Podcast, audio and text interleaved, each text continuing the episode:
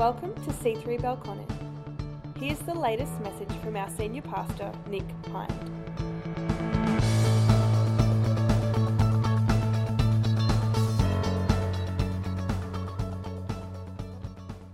So, looking forward to uh, sharing some thoughts with you today about the, the topic that's on the screens right behind me this idea of being dressed for success. Um, I don't know about you, but in my world, that's something I do think about a little bit. I do think about, hey, I'm, I'm heading off to work. What am I going to wear uh, today? Um, make sure, making sure you're appropriately attired or comfortable, whatever the scenario is. But I've got to be honest, I have not got a hold of this working from home kind of scenario in, in that front. I know there are some people who think, yeah, working from home, you know, I get to wear my pajamas all day. I just can't even get my head in the game when I'm like that. We've had so many chats with our kids over the last little while uh, as we're trying to keep them on some kind of school schedule. And um, we're saying, hey, it's probably going to help if you actually get dressed. Let's not do school in your pajamas today. And uh, it's just exciting. It's a whole other thing to uh, debate about uh, in the mornings now. I would have thought that like school from home would have made it easier to be on time, but it doesn't seem to in our world uh, at all. Um, I've been a part of so many like Zoom calls and FaceTimes and things, and um, you know things that used to be a phone conversation that we're now doing uh, by video, and uh, and it's fascinating to see what some of you guys uh, are, are, working in. Um, and every now and then there's you know kids in Superman outfits or uh, you know zooming past the back of the screen.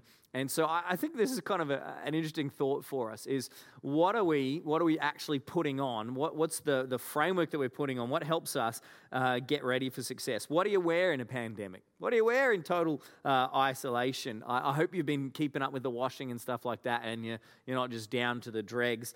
Uh, and we've been joking as we go to these online services about how many people are probably uh, sitting at home in their pajamas uh, when they've probably used to, you know, get their Sunday best on to, to come out to church. So, hey, while, while you just take a moment now and keep those, those you know, shots of you and your friends or your family, um, you know, doing church uh, together, send them in. Uh, you can actually uh, email them through to connect at c3belconnen.org.au. We want to keep posting stuff on uh, Instagram and uh, keeping us all connected in that way. While you, you know, maybe either type into the chat and joke about, you know, the, the unicorn onesie that you're wearing to church today, um, or, or uh, sending us a photo uh, of that, let me just read a scripture to you about this. Uh, Colossians chapter 3 says this. Says, You used to do these things when your life was still a part of this world. But now it's the time to get rid of anger, rage, malicious behavior, slander, dirty language don't lie to each other, for you've taken off or you've stripped off your old sinful nature and all of its wicked deeds. It says in verse 10, instead, put on your new nature and be renewed as you learn to know your Creator and become like Him. In this new life, I just want to you know, underline that for us. In this new life, it doesn't matter if you're a Jew or a Gentile, barbaric, uncivilized, slave or free, marked or unmarked. Christ is all that matters and He lives in all of us. Verse 12 says, Since God chose you to be the holy people He loves, you should clothe yourselves with tender hearted mercy, kindness, humility, gentleness, and patience. I'm sure right now I've just described everything that, that you are just putting on every single day. You're being so patient. You're being so humble. You're being so gentle towards others. Mercy and kindness are just flowing out of you at the moment. And I bet you're doing this. In verse 13, it says, Make allowance for each other's faults and forgive anyone who offends you. Remember, the Lord forgave you, so you must forgive others. Above all, clothe yourselves with love, which binds us together in perfect harmony. And I love this final verse here. And let the peace that comes from Christ rule in your hearts. For as members of one body, you're called to live in peace and always be thankful. It's interesting at the moment that we're finding ourselves maybe spending a lot more time with a smaller group of people than we might normally. This, this whole idea of, of you know, being, being isolated or, or separated out uh, is, is quite challenging. And, and I know a lot of people are talking about the strain and the pressure on relationships. Uh, it's, it's good to remember when we read this passage here that, that as Paul writes to a, a church, He's actually writing to people who themselves felt kind of isolated. They did feel separated. They, they did feel uh, like uh, they, they weren't a part of, of life uh, as it was normally going on in the city that they were a part of. Uh, they were, in so many ways, going against the way other people were living. And, and the challenge is, as, as we find ourselves kind of separated out or isolated, the challenge is it can really exacerbate some of the frictions or the tensions. And so this passage is, is actually speaking to people who, who uh, have made that decision to follow Jesus and is actually talking to them about how to get along with each other. And, and if there's anything that we want to be upskilling in at the moment, it's how to get along with each other. Let's come out of this way better on that front than we actually went into this season. I mean, who isn't having that conversation and that thought at the moment? How am I going to come out on the other side of this? What's going to be different? Is this the chance? Am I actually going to come out fitter than I went in? Am I going to start these new habits? You know, I went out and, and bought some uh, oil to, you know, oil up the, the deck because, you know, why not now? It's something I've neglected for months, but hey, now's the time, right? Uh, what are these crazy habits and things you're going to chase down? We're probably thinking about the before and after in a lot of ways. And that's exactly what this passage talks about. It says, hey, there was an old you and as a follower of Jesus, there's a new you. That's actually what God comes to do. We don't add Jesus to our world like another app on our device. Uh, a life of following Jesus is a new operating system. It is taking an old way of living and instead putting on a brand new way of living. In so many ways, we're going to look back on seasons like this and think of it in a before and after sense we're making sure that um, we're trying to get our kids to write some journal thoughts down. Actually, what was this season like for them? Uh, because sometimes we can lose sight of the significance of the change going on and what's happening in our worlds. And you've seen those photos uh, maybe on TV or on the reality shows, the sort of before and after ones. Maybe you've even got a, a before and after moment in your world. Maybe there was a, a way you used to look or think or act and there is a, a new way of doing that. Maybe that's easy for you uh, to identify, but it really does feel like in, in, you know, in this time we're in, there'll be a, a before coronavirus and an after in so many parts of our world. And it's actually not a bad way to think uh, about our life in, in a whole bunch of ways. Uh, because otherwise, we can run the risk of just kind of tweaking around the edges we can get into this pattern of behaving where, where, all we're doing is working on sort of minor uh, adjustments, just patching up a few little things. But sometimes when we stand back, those things actually become really obvious. And what we should have been doing is working on the underlying change that needs to take place. You see, there's power in change. Keeping up appearances is exhausting putting on a, a, mask, putting on a temporary face, putting on something that maybe other people, uh, you know, see on the outside, uh, seems sometimes to be the way to go, but it actually becomes exhausting trying to maintain and keep up uh, with that way of doing life. And, in this time when we're exposed to each other in different ways through, say, social media, etc., I think there's a, a, a real wrestle for us to think about hey, am I actually going to present the, the real me? Am I going to be vulnerable in a way that might actually help others? I know I don't mean, you know, on your necessarily on your worst days doing the, the sort of Facebook brain dump or your, you know, sobbing, uh, you know, ugly cry Instagram uh, post. Maybe, you know, maybe that's going to help you. Probably not going to help others a whole lot, but but we can actually be a bit real and a bit vulnerable, not keeping up masks, but but actually letting some of that stuff down. And instead of just trying to keep up or just make little minor adjustments around the edges, let's actually have a think about maybe what God's wanting to do in our lives at a time like this. To be honest, I've often struggled to make sort of minor adjustments to life. I promised myself that this would be a bunny free year. You know, that I, I, I can go an entire year without eating any like Cadbury chocolate, but there is something about those Easter bunnies. I don't know what it is. I don't know why the ears and the feet of a chocolate Easter bunny uh, are just the most magical taste when it's the same chocolate that comes in those blocks that I couldn't care less for all the rest of the year. But you know, as I tried to tell myself, hey, hey, just ease off on that stuff, we're just going to go either low or none of that at the moment, um, I may have a few little emergency stashes of Easter bunnies uh, around the house at the moment. And I may be, and you know, kind of giving myself more emergency excuses than I really need to at the moment. I find it really hard to make those little adjustments. For me, the most successful changes in my life have been when I really had a new paradigm and a new way of thinking about life. Actually understanding, hey, this plus that plus that, or these, these habits or patterns go together, and that is not a healthy way of living. Instead, if I have a new way of thinking about it, not just some new things I need to try and do, like just trying not to eat a chocolate Easter bunny is one of the hardest things ever. You put one in front of me and ask me to try not to eat it, I'm going to really battle. But if I'm committed to a way of living that makes me not even want that thing, actually just go, you know, it's not even a part of my reality uh, anymore, then I actually find I can do that. And this is a real picture of the way we're called to live our life of faith in Jesus Christ. It's not just about minor adjustments. You know, it's not just like getting really good at washing your hands for a couple of months, as if that's what God does in our world, just kind of spot cleans us for a while. And then we slip back into old ways of thinking. I know there's a lot of people talking about that. Hey, what is going to last? What change that's going on in our habits, patterns, and behaviors is going to carry through this season? What the Bible actually tells us is that there's an old you and a new you. It says that in Jesus Christ, you're actually made a brand new creation. He's not just giving you a new list of rules to follow. He's not just said, well, you've got to try and behave like this now. This passage in Colossians and similar ones uh, throughout the New Testament, we'll look at some in Ephesians in a moment, actually talk about putting off and putting on. That's where this thought came for this message today. Are we dressing for success?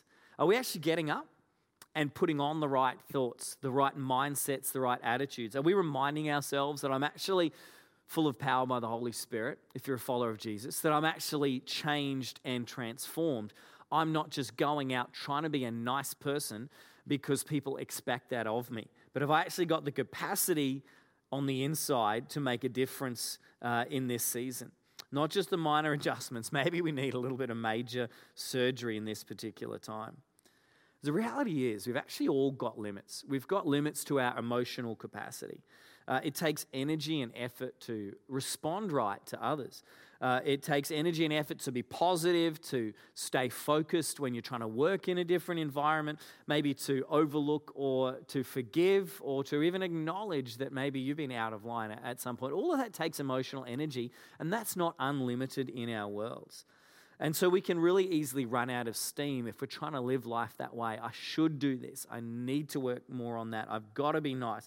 I've got to be positive. I uh, man, that that drains me faster than anything. But I love that good news, that encouragement that a life of faith in Jesus is about putting off this old nature and instead putting on the new one. Ephesians uh, chapter 4 and verse 21 picks up the same thought. And uh, reading through from there, it says, Since you've heard about Jesus and have learned the truth that comes from him, throw off the old sinful nature and your former way of life, which is corrupted by lust and deception, and instead let, let's underline that together, let, let the Spirit renew your thoughts and attitudes.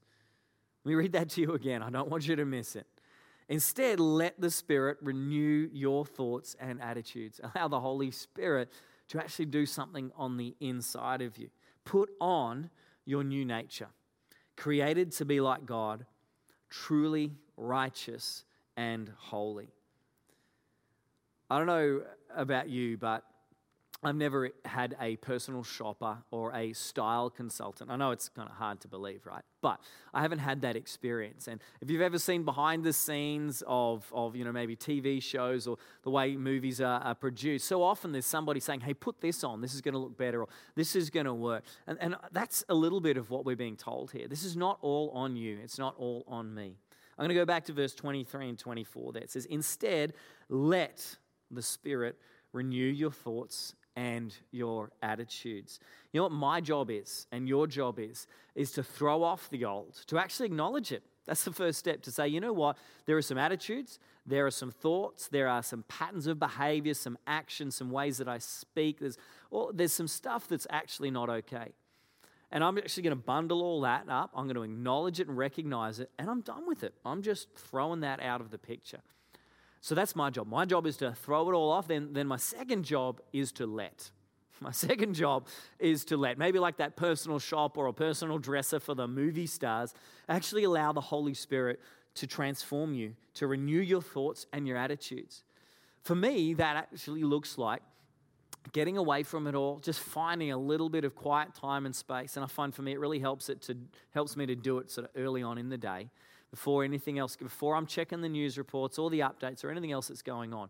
But actually, just to set myself apart and maybe even go through this and actually say it like that. Sometimes even walking and stepping it out, saying, "I'm just letting go of stuff right now, Lord. I'm just putting off." Maybe yesterday wasn't so great. Maybe even as I woke up this morning, there's stuff crowding my mind and I'm getting stuck in these old ways of thinking. I'm just going to put that off. And Holy Spirit, I'm praying and I'm asking you to help me change. I'm asking you to renew my thoughts and my attitudes.